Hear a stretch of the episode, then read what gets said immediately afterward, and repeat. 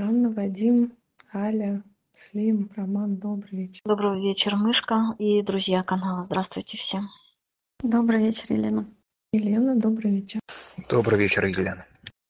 Уже почти восемь. У нас же сегодня интереснейший фильм в разборе. Ой, здорово. Кто-нибудь смотрел его, этот фильм? Один плюс один я смотрел очень много раз, в том числе вчера. Я смотрела отличный фильм. Я тоже трижды или четырежды его смотрела. Ничего себе. Я ни разу не смотрел, даже не знаю, о чем он. Да, это один из лучших вообще, в принципе, фильмов по версии Кинопоиска, IBM. Вот, поэтому, кто не смотрел, очень советую. Это реально хорошее кино. Всем добрый вечер. Добрый вечер, Мышка, Роман, Елена, Анна, ну, Вадим и все, кто присутствует на канале. Добрый вечер, Константин. Константин, добрый вечер. Кстати, Константин посоветовал э, сделать разбор этого фильма. Знаете, он, в общем-то, в нашем переводе переводится как один плюс один, а в французском оригинале это неприкасаемые. Интересно, а почему так? Давайте попробуем разобрать. Вот кто смотрел, как вы думаете, о чем этот фильм? Этот фильм о том, что о переходе границ, допустим, актер чернокожий, он конкретно переходил границы. В плане, в плане подтирания заднего места, в плане яркий такой момент вспомнился. Ну, переход границы у него там был сильный. Да и вообще то, что он вот в такую шикарную обстановку попал, это для него новое. Из обычной квартиры туда перейти. И вообще уход за человеком парализованным, чулки одевать. У него переход границ там был такой потоковый. Ну и неприкасаемое то, что ну, людям можно все. И на машине они гоняли от полиции. И в итоге сыграли так, что с эскортом поехали дальше. А потом взяли, не дождавшись медика, уехали. Опять переход границ. Ну, классный фильм, очень показательный. Пример хороший. Как можно делать в жизни на, ну, на основании силы сути и силы сообщества. Для меня этот фильм о том, как не сдаваться, не падать духом, о том, как о любви вообще, о дружбе, о любви, о достоинстве, о поддержке, главное о поддержке. Как он, как, как он оказался сильный духом и поддержал. И любовь вот это, как... Это эпизод, когда девушка пришла, он сделал для него такой подарок. Для меня, наверное, самый такой был чувственный, глубокий эпизод. Знаете, вообще вот мне очень нравится начало этого фильма. Там именно в начале сюжета заложен очень сильный смысл. А, смысл в том, что а, даже вот, ну, и одному главному герою было безразлично, что с ним будет происходить, когда он нанимал этого чернокожего парня, да, и второй, э, вот этот вот парень, сам чернокожий, то есть ему как бы было сначала на слабо, но в то же время он не придавал значения тому, что вот этот его наниматель, да, Пьер, он инвалид, он беспомощный, то есть он как-то вот этот вот момент упускал. Вот это тоже очень интересно. Знаете, интересно то, что этот фильм основан на реальных событиях, причем ну, ожидаешь, что это ну, какая-то наметка такой же ситуации, но оказывается, что в реальной жизни было все еще хлеще, чем вот показано в фильме, и это, конечно, поражает. Вот единственное различие, по большому счету, это то, что в фильме играет негр, а на самом деле там араб был. И он только что был выпущен из тюрьмы и попал в этот дом тоже за справкой для того, чтобы получать пособие. И уже смотрел, как бы, как бы начать этот дом ограбить. То есть э, люди... А вот э, француз, инвалид, он был в еще большей худшей ситуации, потому что он э, в фильме показан, ну, просто богатый человек, интересующийся искусством, а в жизни это был человек, управляющий большой, крупной очень компанией, очень властный, который привык руководить, управлять своей жизнью, и вот который попал в полную зависимость от всех окружающих. Так что еще раз убеждаемся в том, что жизнь, она похлеще любых фильмов. Конечно, представьте, сколько времени фильм должен идти, чтобы в деталях передать то, что в жизни происходило на самом деле. Ну и, кстати, там немножко некоторые моменты подскрашены, да. А, допустим, то, что у Филиппа были ужасные панические атаки, и он задыхался и оставался с этим один на один, да, в этом фильме чуть-чуть говорится об этом. А на самом деле это было так. И он только вот благодаря этому молодому человеку смог с этим справиться. Константин Мышка, приветствую вас, добрый вечер.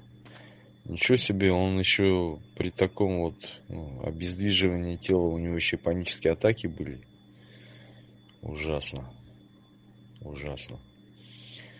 И вот этот вот его помощник, негр или араб, он помог ему избавиться от панических атак, я правильно понял, да? Добрый вечер, Саид. А, там в фильме не говорится про панические атаки. Может быть, Константин имеет в виду реальную историю в фильме говорится про фантомные боли. Вообще, конечно, главный герой, вот этот Филипп, он попал в совершенно ужасную для себя ситуацию, так что, в общем-то, неудивительно было бы, если бы у него панические атаки были.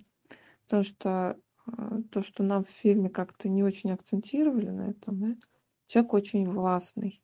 Ну, там вскользь говорится о том, что он привык быть главным всегда. Он говорит о себе, я привык всегда быть главным. Это реально так. То есть человек очень властный, от которого много, много и многие зависели.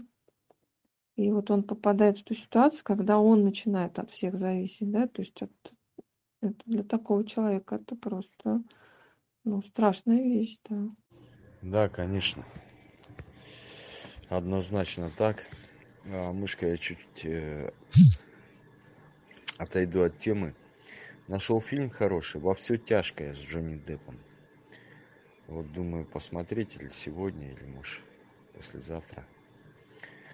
В общем, тоже хороший фильм, видимо. Джонни Депп играет главную роль. Э, у человека рак. И он знает точный срок своей отмеренной жизни. Да, сайт посмотрите, нам расскажете. Может быть, мы даже его разберем потом, этот фильм. Да, хорошо. А, ну так а, фильм один плюс один или неприкасаемые, да? А вот Слим задал вопрос, почему так называется фильм, кто как думает. Ну, по-моему, все очевидно. Один плюс один, потому что два похожих человека сошлись вместе. Неприкасаемые, потому что они делали такое, что большинство людей даже и подумать не могло. У меня, знаете, когда я узнала название фильма ну, французское «Неприкасаемый», у меня почему-то ассоциация вышла с неприкасаемой кастой. Да? То есть самая низшая каста, к которым никто не подходит. Ну, знаете, в самом фильме, да, в сюжете именно это немножко и просматривается, да, ну, режиссер хочет, во всяком случае, нам это показать. То, что вот Филипп, он инвалид, с ним никто не хочет возиться. А Дрис, он э, негр, э, такой расхлябанный весь, э, только из тюрьмы. То есть тоже вот как бы из такой касты получается. Да, режиссер на это намекает. А, и причем намекает на это довольно-таки серьезно. что вот Филипп, он довольно-таки капризный, никто из прислуги с ним не может сладить, и поэтому, как бы, мне кажется, здесь вот есть эта аналогия некая. Мышка неприкасаемый не только относится к нижней, к, ней, к нижней касте, к низкой касте. Неприкасаемые, например, в нашей стране депутаты. Неприкасаемый президент. Я думаю, что здесь аналогия такая, что негр неприкасаемый именно из нижней касты, а этот Филипп гражданин, а, как сказать, высокого полета птица. Он неприкасаемый именно по этой, поэтому. Вполне возможно, но как они оказались равновели... равновеликими величинами. Вот, то есть один плюс один, да? Ну, негр взял тем, что ему действительно не нужны были деньги этого Филиппа. Потому что любой богатый человек, да еще в такой ситуации, всегда будет подозревать всех, что ему нужны только его деньги, да? Он показал свою человечность вот, из низкой неприкасаемой касты. Вот. И оказывается, что он большого духа человек, как и Филипп большого духа человек. И вот они сошлись оба, и они оба неприкасаемые, да? И теперь здесь не поймешь, на какой они вершине. Не, в принципе, разобрать можно, где они, каждый из них по отдельности, где они вместе. Вот. А, ну да. Ну, вот знаете, мне как раз-таки кажется, что режиссер и пытался вот это самое донести в этой картине, что несмотря на разный уровень, да, их а, при взаимодействии с друг другом они легко, скажем так, а, могли общаться, находить общие интересы, то есть при углубленном общении, да, вне зависимости от их социальных слоев, что они из разных социальных слоев. И их взаимодействие, вот оно порождало вот это вот, э, скажем, некие чудеса. То есть, когда вот они были друг другу искренни, да, и совместно действовали, то есть могли и полицию надурить там и так далее. Знаете, там в фильме очень интересная фраза звучит, когда Филиппа предупреждают, что ты не того человека взял себе в помощники. Звучит фраза, что осторожно, ребята с улицы не знают жалости. И Филипп отвечает, что а я именно этого и, и искал. Искал человека, который не будет меня жалеть. Вот что вы об этом думаете? Немножко хотел добавить к предыдущему вопросу. Оба человека самодостаточные. Да? Этот негр может прекрасно прожить без Филиппа, Филипп без него. Но получается так, что когда они подружились, стали родными, можно сказать, то они не смогли друг без друга. Но это ладно, это уже потом. А неприкасаемый именно, я думаю, что да. Все-таки расовая культура так и осталась, в принципе. И не то, что он парень с улицы, еще он негр, он не белый человек, да. Это тоже нужно учитывать. Поэтому он неприкасаемый низшей касты именно, а этот неприкасаемый высшей касты. Я думаю, что Филиппа очень напрягало его положение и вот видите, знаете, такие вот, даже уборщица может, уборщица может на него смотреть с жалостью, да? То есть считать себя выше, чем он.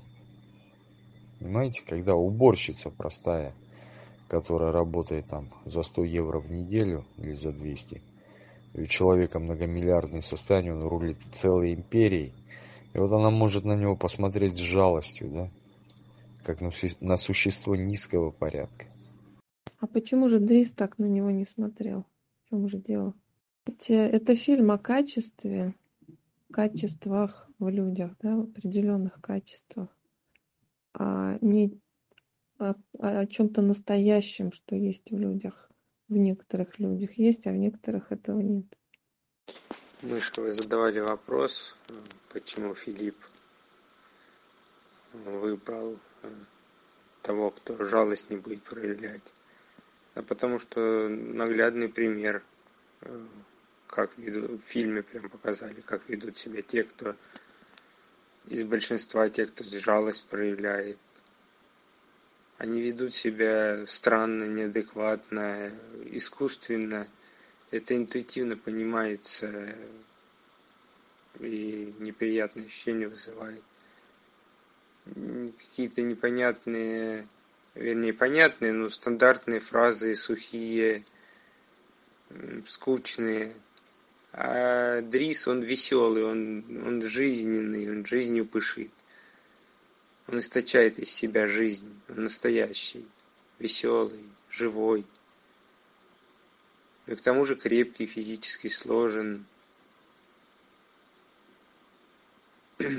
Я считаю, что поэтому он и взял его. Добрый вечер, мышка, добрый вечер все. Я вот только прибежала. Я слышала, когда ему задали вопрос, когда они сидели в ресторане, почему ты его взял. И он сказал, что он сильный. Это было очень важно. А, да еще какие-то фразы говорил, но то, что сильный, он это повторил. А, я не понял, как негра зовут, не помню. Крис, по-моему, вы сказали, да?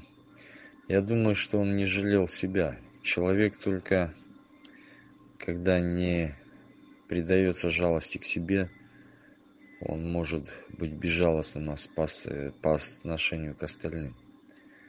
А безжалостен к себе и безжалостен ко всему миру. Но это не та безжалостность, да, что, которую можно сказать, что это жестокость. Нет, безжалостность другая вещь. И это не как это, неравнодушие. Оксана, добрый вечер. А вот смотрите, удивительно. Ну, во-первых, то, что мы сразу же пришли к тому, что отсутствие жалости и доброта совместимы, да? И вот второе. Ведь не каждый человек на месте Филиппа а, согласился бы рядом, чтобы был такой человек, как Дрис. А, то есть э, многие люди бы посчитали бы унизительным, когда вот та, так в их присутствии кто-то бы себя вел. Очень многие люди бы посчитали это унизительным, но не Филипп. То есть тут э, речь идет и о качествах Филиппа, да? Ну, смотрите, мне лично кажется, что Филипп, э, во-первых, понимал тот момент, что если будет находиться рядом человек, не имеющий жалости, он сможет э, смотреть более трезво на вещи. И также он э, э, пытался таким способом тоже переступить через жалость к себе, а, жалость самого к себе, то есть боролся с этим состоянием своим, а, то есть ему он пришел в состояние безразличия, к себе, а потом уже вот пришел к этой состоянию безжалостности. Именно поэтому, мне кажется, ему был необходим рядом такой человек. А мне кажется, что как раз вот этот, который пришел, да, за ним ухаживать, да, когда он только э, пытался устроиться к нему на работу, он сразу сказал, распишитесь. То есть он был очень искренний и говорил правду. Ой, у меня с интернетом проблемы, так что кого-нибудь я из вас попрошу потом расшарить эту беседу, потому что вот Константин у меня, например, не прошел. Сергей, добрый вечер. Вот Сергей интересную теорию а, вывел, да, то есть он намекает на то, что один плюс один, тут а, речь идет о том, что Филипп олицетворяет а, в этом тандеме ум, а Дрис олицетворяет душу. Правильно я вас поняла, Сергей? Ну, вопрос не только к Сергею, как вариант. Гипотеза такая, как вам? Гипотеза, конечно, неплохая. И видно, что э, Дрис э, душа его, скажем так, очень быстро реализует то, что этот сидящий вот в этом неудобном, скажем так, кресле, не успевает подумать, а этот уже быстро реализует. То есть намного быстрее действие происходит. Этот очень нерешительный. А душа реш, решает, реализует очень быстро. То есть один плюс один это нам намек на то, что эти люди обрели в своем тандеме целостность некую. Мышка очень хороший намек, и даже видно, что им было вместе комфортно и классно, и зажигательно. И, в принципе, вот тот, который сидел в этом кресле, он не чувствовал себя ничуть не ущемленным рядом с такой силой, с такой душой, которая всюду ему, скажем так, помогала. Это было, конечно, классно. Добрый вечер всем. Мышка, мне тоже кажется, отличная гипотеза, потому что если когда лис олицетворял собой душу, и довольно-таки хаотичную душу, да, то Филипп ум, он, можно сказать, обрамлял его в какие-то рамки, и в свое же время Делис, вот как душа, он пробуждал желание жить, двигаться и именно наслаждаться жизнью у Филиппа. И вот действительно они друг друга дополняли, как душа и ум. И отсюда, наверное, один плюс один как полноценное. Ну, хотя, знаете, вот есть некоторые моменты в фильме, где они все-таки немножко меняются местами. Это на мой взгляд. То есть их вот это взаимодействие происходит э, в некоторых моментах по-разному. То есть один э, олицетворяет ум, другой душу, и потом они вот меняются. Это есть вот такое. Наталья, добрый вечер. А, знаете, тут интересен еще момент, а, что Дрис начал картины писать, да? та картина, которая была продана, она очень интересна, она очень показательна, на мой взгляд, в этом плане, если кто помнит ее. То есть серый город, над серым городом голубое небо, и с этого неба падают красные и желтые капли.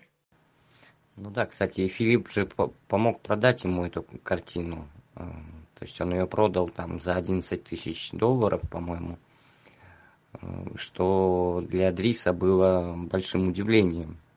То есть он как бы проявил себя тут как ум, да, э, раскрутил своего знакомого на то, чтобы тот купил эту картину.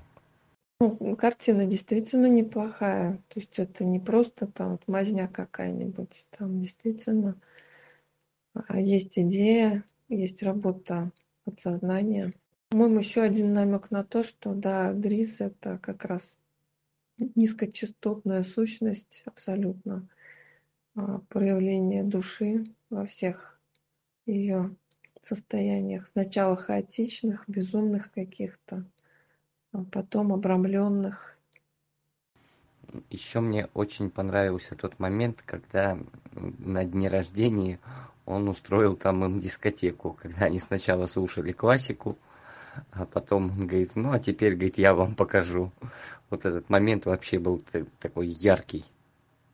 Да, это один из самых показательных моментов в этом фильме, то, что Дрис там танцует, Филипп смотрит на его здоровое тело, на его ноги, на его возможность двигаться и испытывают не зависть, а счастье от этого. Да? Это очень здорово. И вот интересно то, что обратили внимание, Дрис, он прекрасно чувствует музыку. То есть и классику он абсолютно четко чувствовал. То есть э, все вот эти вот низкочастотные проявления, это все его сфера на сто процентов. Но вот а сказать, что Филипп э, на сто процентов ум, да, в состоянии инвалидности он так и оказался в этом высокочастотном только состоянии, потому что низкие частоты им оказались недоступны, да. Вот. А так, в общем-то, на мой взгляд, Филипп почему и увидел в Дрисе родственную душу, потому что сам был, ему не чуждо это было, пока, когда он был здоров. Еще, знаете, мне очень понравился момент э, с тем, что Дрис украл пасхальное яйцо, яйцо Фаберже, да, а потом он его вернул в конце фильма. А когда на Пасху дарит яйцо, это означает, что душа возродилась, да? То есть вот это как символ, на мой взгляд, прозвучало, вот, что душа Филиппа, она возродилась. То есть она у него была, но она медленно усыхала, погибала в течение вот того времени, пока он Дриса не встретил. И Дрис э, просто возродил его душу. Знаете, мышка, мне еще один момент очень так запал. А, если вспомнить начало фильма, там сосед припарковал машину напротив выезда, да, и Дрис вышел и начал там кричать на него, чтобы тот убирался. И в конце фильма показывают момент, когда там посторонний человек тоже припарковался на выезде, и он ему уже вежливо и культурно объясняет, чтобы тот отъехал. То есть все-таки он имел на него такое воздействие благотворное, да, вот в этом тандеме, что тот изменился и изменил свое отношение к миру. Да, да, душа получила рамки, да, душа Дриса получила рамки, те, которые подарил ему Филипп.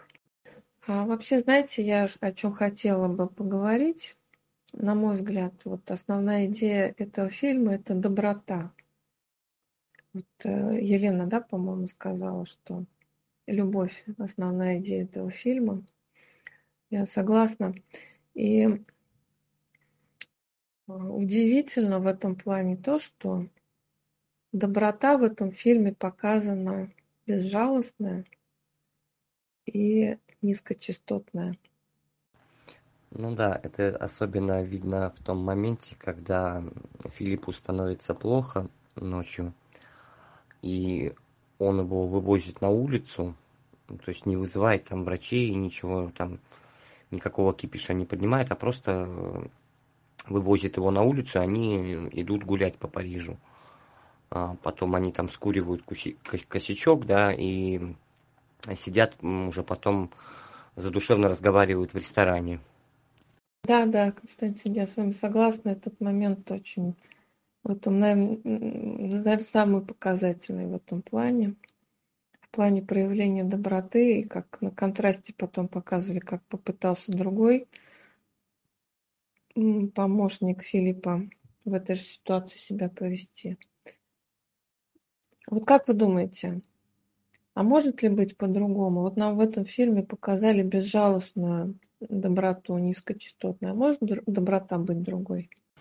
Ну вот знаете, лично по моему опыту, это эти попытки, да, скажем там, проявления другой доброты, они обычно к хорошему не приводят.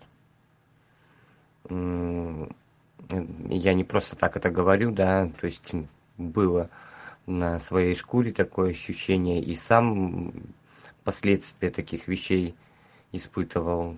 То есть, мне кажется, нет. Ну вот у него была какая-то бескорыстная доброта.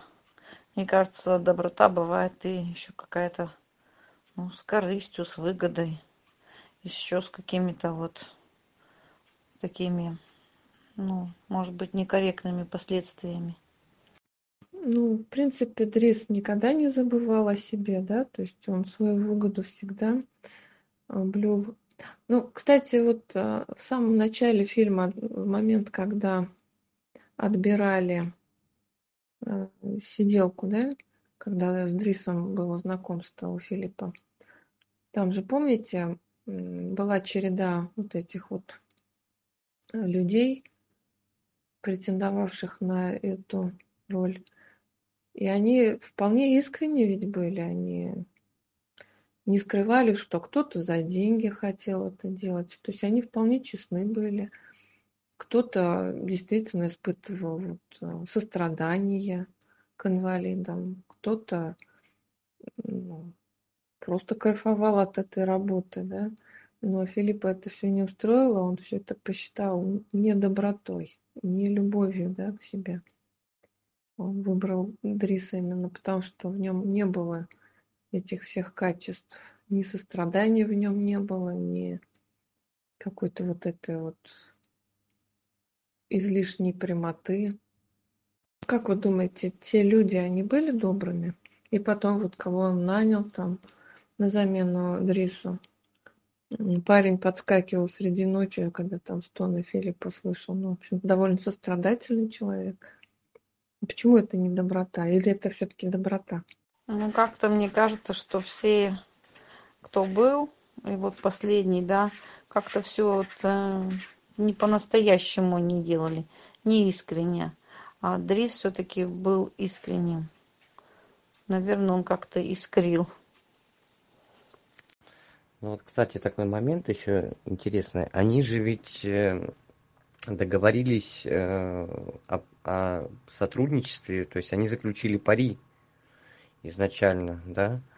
А, и еще вот пытаюсь сейчас сформулировать, да, вот про этих остальных людей по поводу их э, доброты. То есть, ну, мне кажется, ну, как человек может любить кого-то, да, быть добрым кому-то, если человек э, не может так относиться к себе изначально.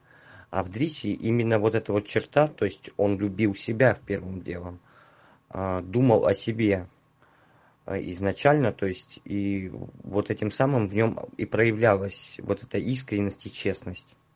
А почему в тех людях не проявлялась любовь к себе? В чем это выражается? Ну, знаете, мышка, мне лично вот показалось, что это больше похоже на какую-то жертвенность. То есть они жертвуют собой ради этой работы, ради вот этих э, своих каких-то принципов, да, э, и получается, что ну, человек не живет своей жизнью.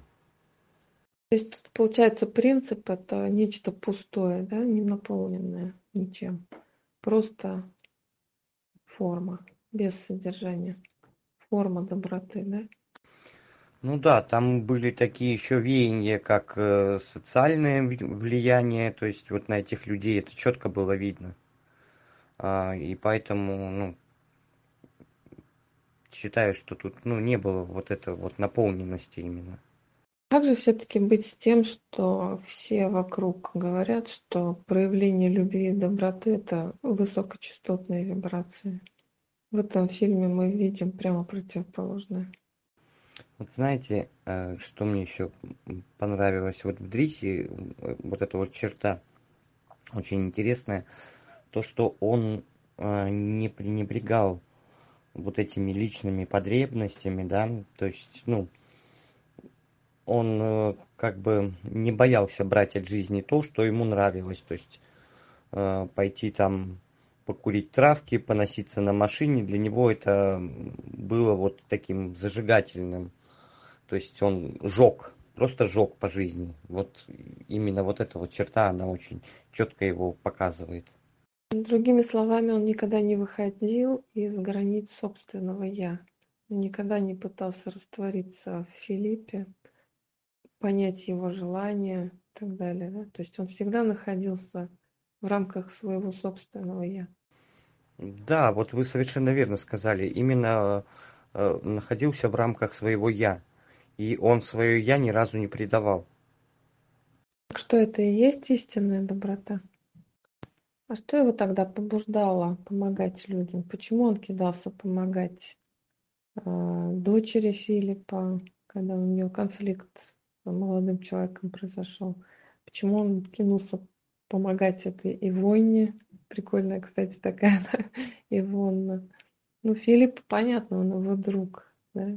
Хотя тоже пусть, пусть и Филипп в этом ряду. Почему же у Дриса вот эта потребность помогать другим людям, откуда она в нем, если он все время в границах собственного я находится?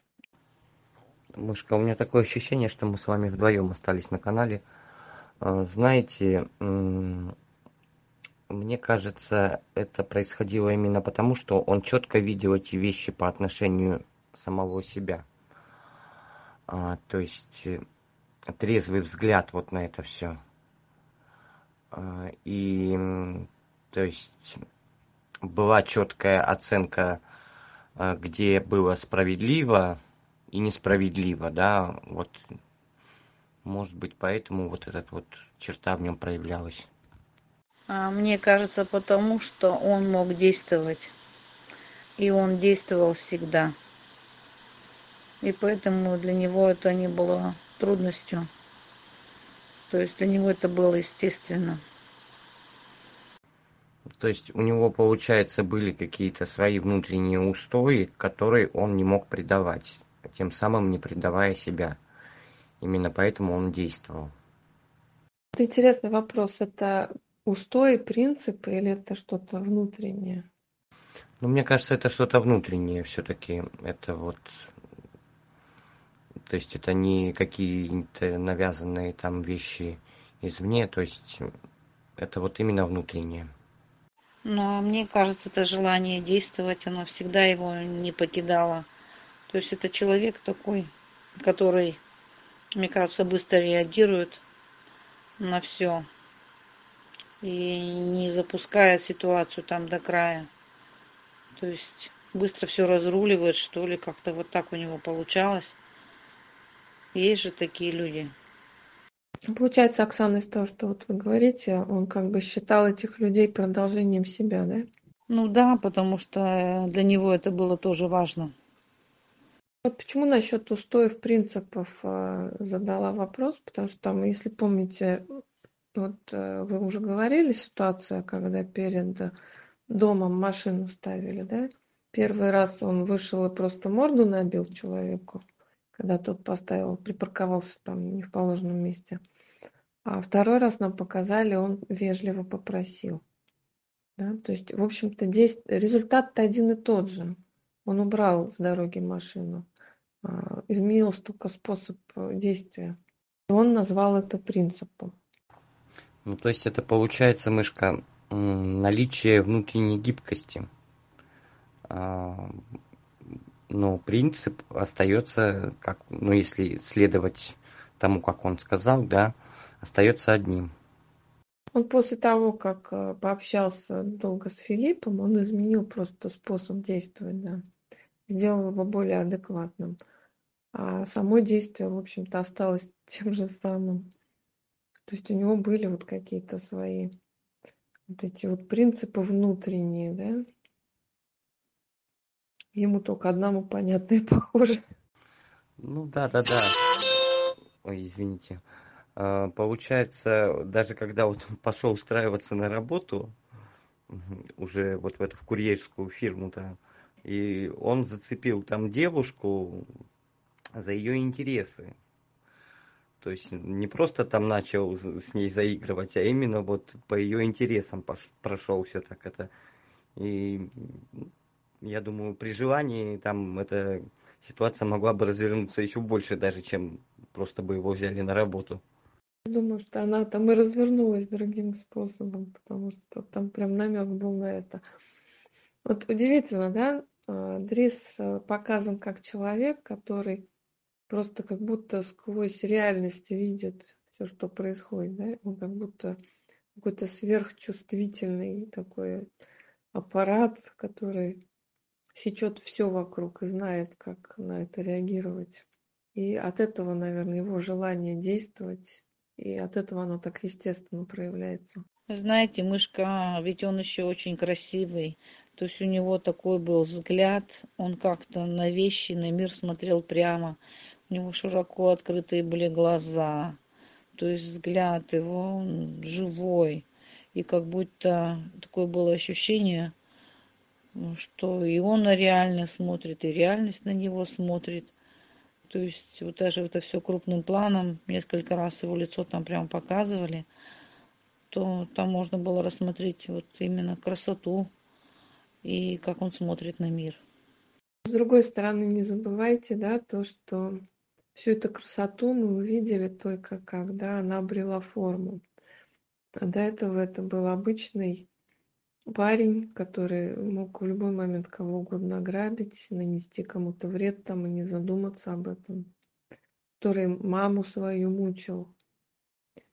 То есть, ну, не видно было этой красоты душевной, да? Она раскрылась только при взаимодействии с Филиппом и приобретении формы. Ну да, там очень четко показано в фильме тоже такие моменты, где они сначала он идет к маме, потом мама там его отчитывает, он уходит и идет пить пиво э, с друзьями там. То есть там этого не было в том моменте. И показывают потом, опять же, момент, где он опять встречается со своими друзьями, но уже отказывается от пива и там как-то так немножко уже по-другому они расходятся. А мне вот кажется, когда он приобрел форму, тогда он, наверное, мне кажется, когда увидел красоту, когда он зашел, увидел эту комнату, там все прямо засверкало, замигало, он просто ахнул. Ванну эту увидел и вообще такие апартаменты. Он никогда не видел такой роскоши. Мне кажется, тогда его что-то прям даже, может, где-то, наверное, и перевернуло.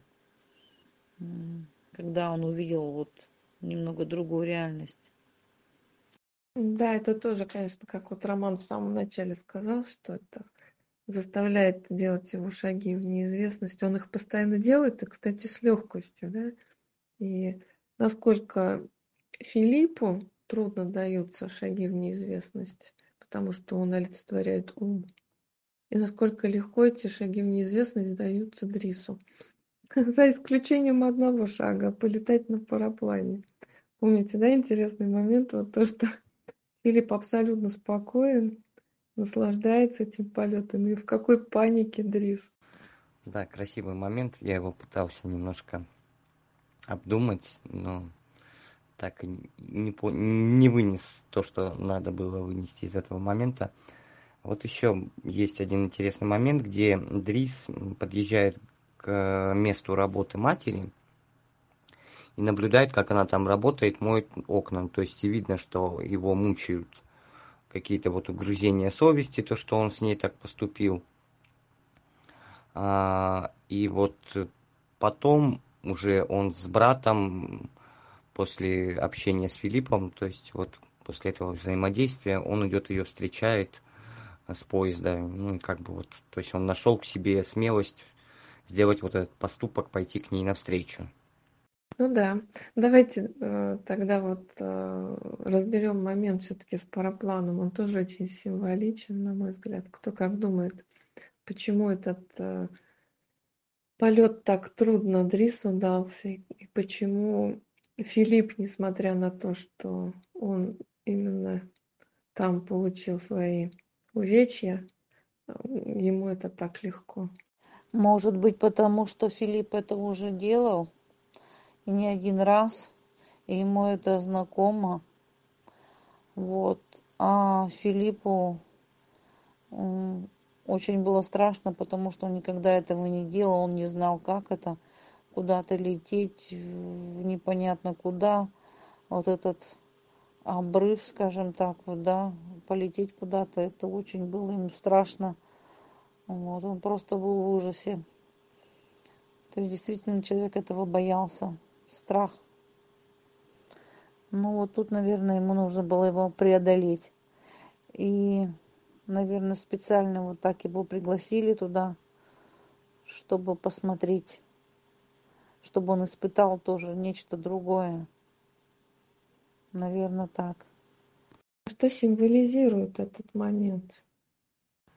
Знаете, мне кажется, э, Филипп, он как э, олицетворение ума, он просто, ну, созерцал этот момент, то есть, э, а Дрис, он интуитивно переживал этот момент, то есть на эмоциональном уровне. Э, то есть, и получается переживание души и созерцание разума, да, холодное вот такое. Мне кажется, некий переход э, вот именно Дриса этого и некий переход даже, можно сказать, вот этого э, другого героя.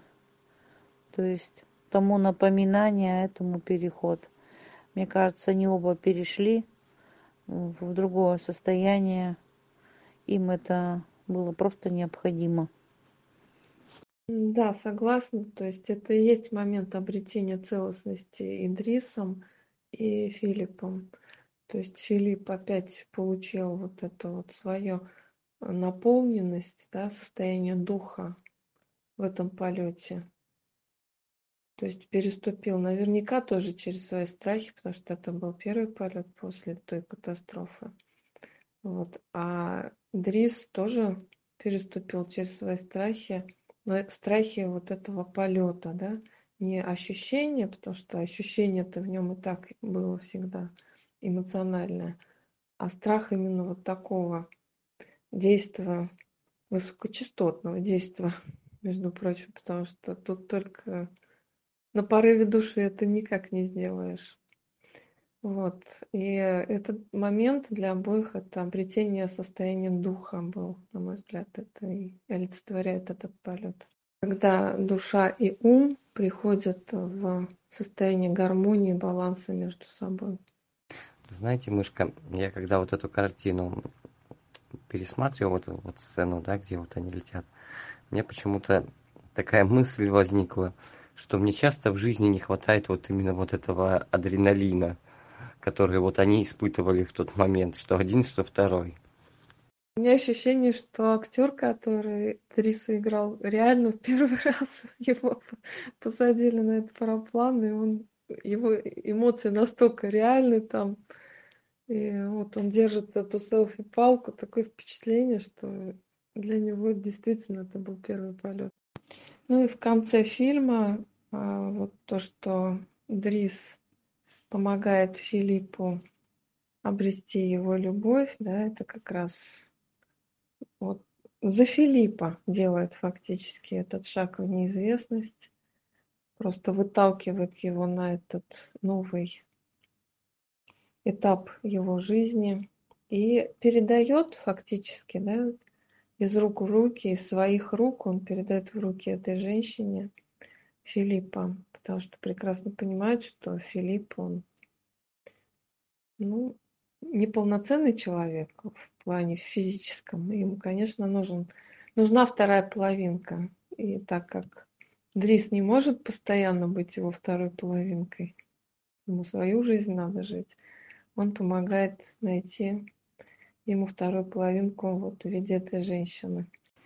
Причем вот мне очень понравился момент, когда в фильме показано то, что вот он общался с этой женщиной, да, в, в переписке состоял, то есть у них была такая духовная связь. Но насколько он боялся а, реальной встречи с ней. Да-да-да. Ум, он никогда не может сделать этот шаг в неизвестность. Этот шаг в неизвестность делает душа. Что было еще раз нам показано, да? Поэтому именно Дрис этот шаг сделал вместо Филиппа.